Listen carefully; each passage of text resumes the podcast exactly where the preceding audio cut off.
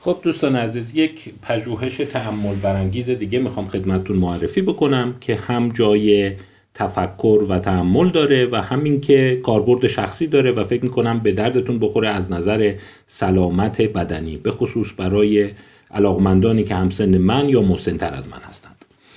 این پژوهش مربوط به سال 2017 هست یعنی سه سال پیش توسط دایز و گروهشون چاپ شده. و در ژورنال پزشکی Annals of Internal Medicine چاپ شده. یک ژورنالی هست که خیلی ربطی به معلفه های رفتاری و علوم شناختی و روانشناسی اونو نداره طب داخلی هست. Patterns of sedentary behavior and mortality in US middle-aged and older adults. الگوی رفتار یک جانشینی و ارتباط اون با مرگ و میر در افراد میانسال و سالمند آمریکایی. A National Cohort Study. یک مطالعه کوهورت ملی. حالا اینکه این چه ربطی به علوم رفتاری به علوم شناختی خواهد داشت من در انتها به صورت مختصر خواهم گفت. به نظر میاد این نتایج تعمل برانگیزی داره. داستان چی هست؟ یک مطالعه بسیار گسترده وجود داره به نام مطالعه ریگاردز که این ریگاردز در واقع میشه گفت خلاصه جمله Reasons for Geographic and Racial Differences in Stroke هست. در واقع دلایل جغرافیایی و نژادی تفاوت در سکته های مغزی که بر روی سی هزار نفر انجام شده و شروع این مطالعه بین سالهای 2003 تا 2007 بوده. یعنی بین سالهای 2003 تا 2007 حدود سی هزار نفر افراد بالای 45 سال رو وارد این مطالعه کردند و شروع کردن اینها رو در واقع پیگیری کردن دنبال کردن به صورت یک کوهورت آینده نگر که بیان در واقع استخراج بکنن که چه ویژگی هایی هست چه رفتارهایی هست چه مشخصاتی هست که پیش بینی می‌کنه این افراد دچار مرگ به خصوص مرگ زود هنگام بشن به ویژه بر اثر سکته یا خونریزی مغزی. البته همه مرگ ها رو بررسی کردن و در واقع این مطالعه به قدری بزرگ و گسترده هست که بخش های مختلفی از اون رو به صورت جداگانه هر از چندگاهی چاپ می‌کنن. یک بخشی از این مطالعه هم به صورت جداگانه روش بررسی های اضافه ای صورت گرفته. از سال 2009 تا 2013 حدود 8000 نفر اگر دقیق تر بگم 7985 نفر رو جدا می‌کنن از افراد بالای 45 سال. و از اینها می‌خوان که به طور متوسط 7 روز یک دستگاه اکسلرومتر رو بپوشند.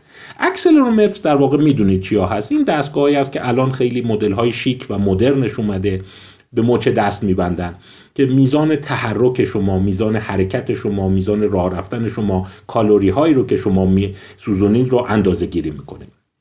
البته این مال ده سال پیش زمانی که این اکسلرومتر رو بستن. به همین دلیل اون مدل هایی که تو بازار بوده یه مقدار قدیمی تر بوده و شاید این ویژگی های مدل های معاصر رو نداشته باشه.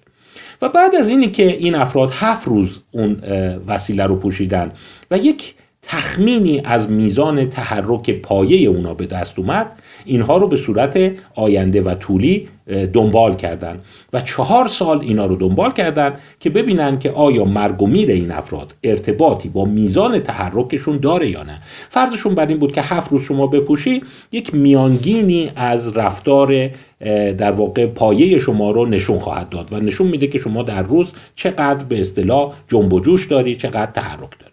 خب اگه بخوام دقیق گفته باشم این accelerometer ی هست که استفاده کردند Actical مال شرکت Philips Respironics که در واقع نمونهش رو اینجا می‌بینید. این رو به کمر میبستن. اون زمان مدل های دستیش نبوده.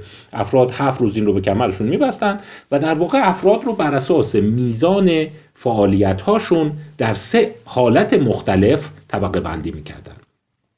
اگر این دستگاه شماره بین 0 تا 49 حرکت در دقیقه رو به ثبت میرسوند فرضشون بود که فرد یک جا نشسته سدنتری هست.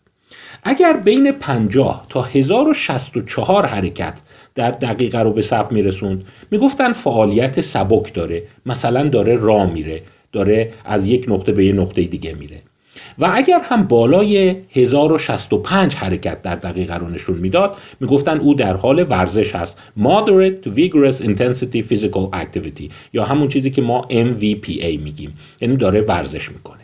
البته این رو بهتون بگم که این شماره معادل قدم نیست این رو با قدم اشتباه نکنید. این حرکته. یعنی اینی که اون مفاصل کل بدن هر حرکتی که می‌کنه رو این در واقع شتاب سنج به نوعی ثبت می‌کنه. منتها یک ارتباطی وجود داره که اگر شما معمولا زیر 50 حرکت در دقیقه داشته باشین برآورد این دستگاه اینه که شما یک جا نشستی روی صندلی هستی. و بین 50 تا 1065 یعنی شما یک تحرک پایه داری داری راه میری.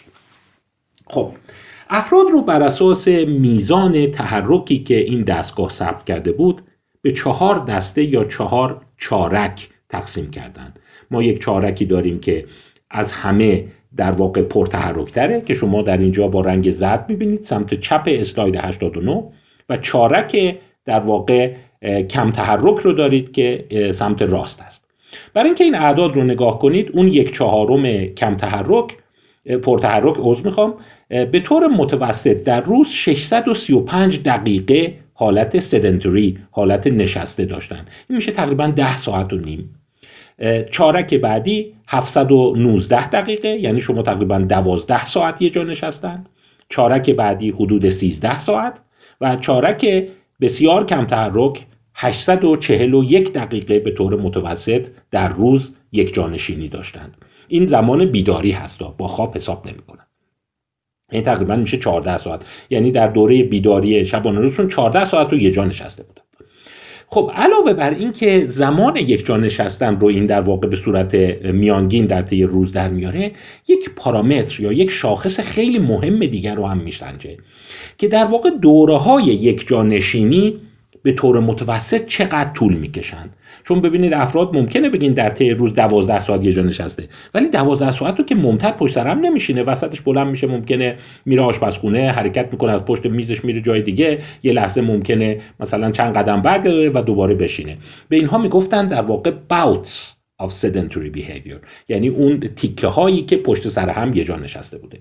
چارک پرتحرک 6 ممیز 9 دقیقه بوده میانگینش. بعد گروه بعدی 8 ممیز 7 دقیقه گروه کم تحرک در 10 ممیز 8 دقیقه و اون گروه بسیار کم تحرک. روز می‌خوام 19 ممیز دو دقیقه. یعنی به طور متوسط اینا تقریبا 20 دقیقه یه جا میشستن بعد یه تکون میخوردن بلند می‌شدن یه ذره حرکت می‌کردن دوباره یه جا میشستن. حالا چرا این شاخص دوم رو اضافه کردن؟ چون به نظر میدین شاخص دوم هم به اندازه شاخص اول در پیشبینی سلامت شما و طول عمر شما نقش داره. خب شاخص های دیگه ای رو هم شما در اینجا می‌بینید مثلا اون چارک بسیار پرتحرک میانگین سنشون 65 سال بود و اون چارک کم تحرک به طور متوسط 75 ساعت بود. خب یافته ها در نگاه اول البته باز مطالعات دقیق تری هم در کنارش بود. این چارک ها رو از نظر سایر امور هم دقیق بررسی کردند. میزان مصرف الکل میزان سیگار تحصیلات وزن وضعیت دیابت فشار خون چربی خون کارکرد کلیوی و غیره و غیره. یعنی یک ارزیابی دقیقی از هر کدوم از این چارک ها داشتند. خب در اسلاید صفحه 91 شما واضحا می‌بینید.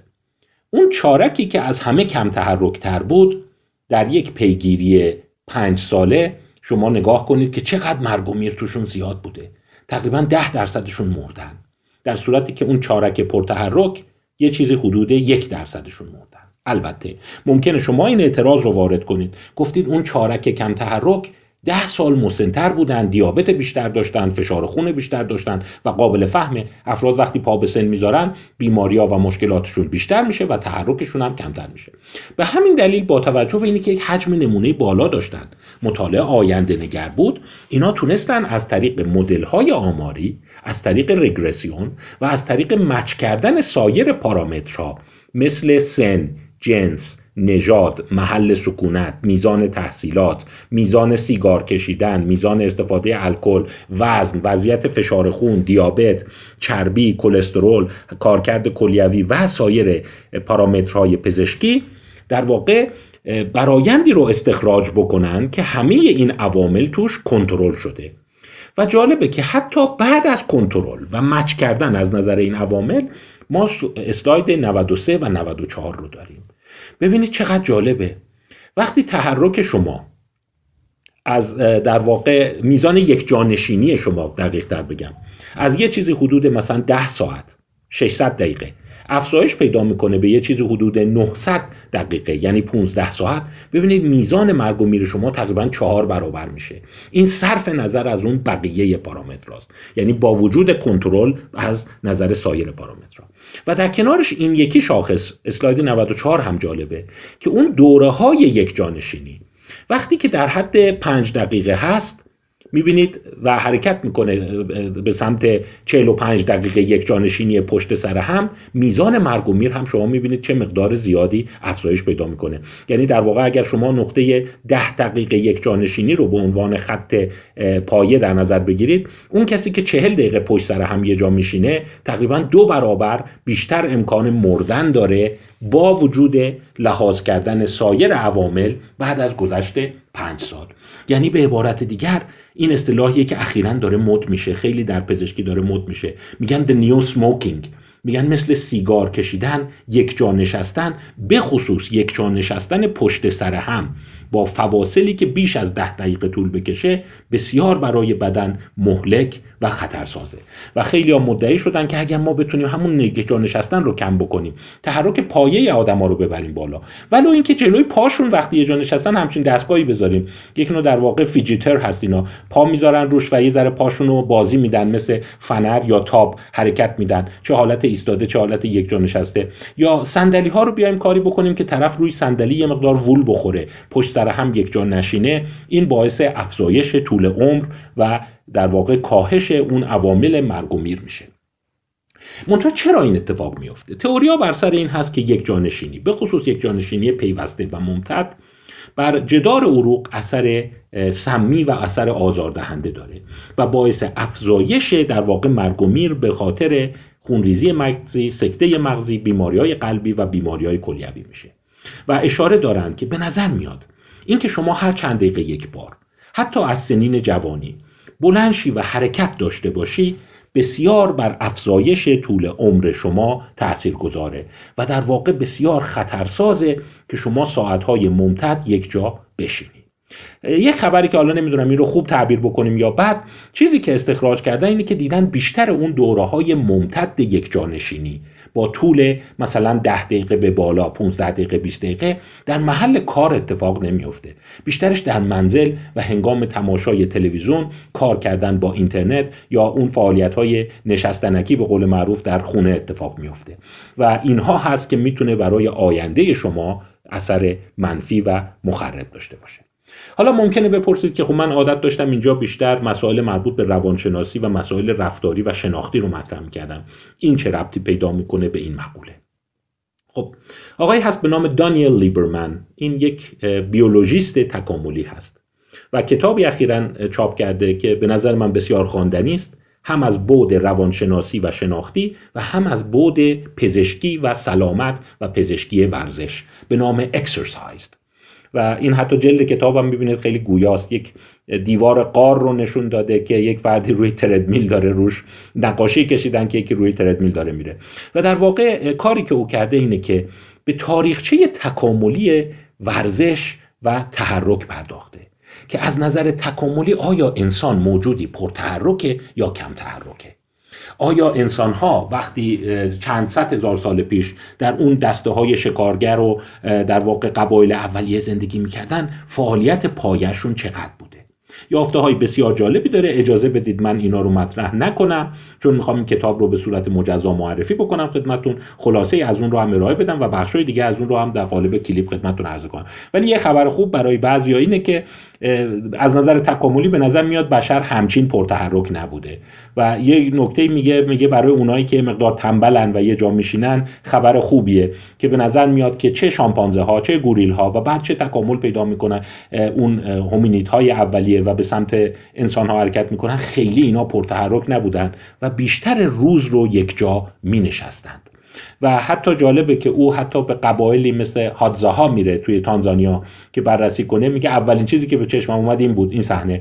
همه یه جا نشستن. مردم بیخودی تحرک نمی‌کنن. و در واقع اعتقادش بر اینه که ورزش کردن یک پدیده کاملا مدرن هست. بشر اولیه ورزش نمی‌کرده و تا می‌تونسته از تحرک اضافی خودداری می‌کرده. چون همواره با کمبود کالری مواجه. و در واقع در این کتابش به چالشی می‌پردازه که اصولا آدمای پرتحرک کیا هستن؟ چرا می‌بینی بعضیا میگن ماشاءالله چقدر پرتحرکه چقدر وول می‌خوره و بعضیا یه جا میشینن تحرک ندارن؟ اجازه بدید در فرصت های بعدی به این خواهم پرداخت.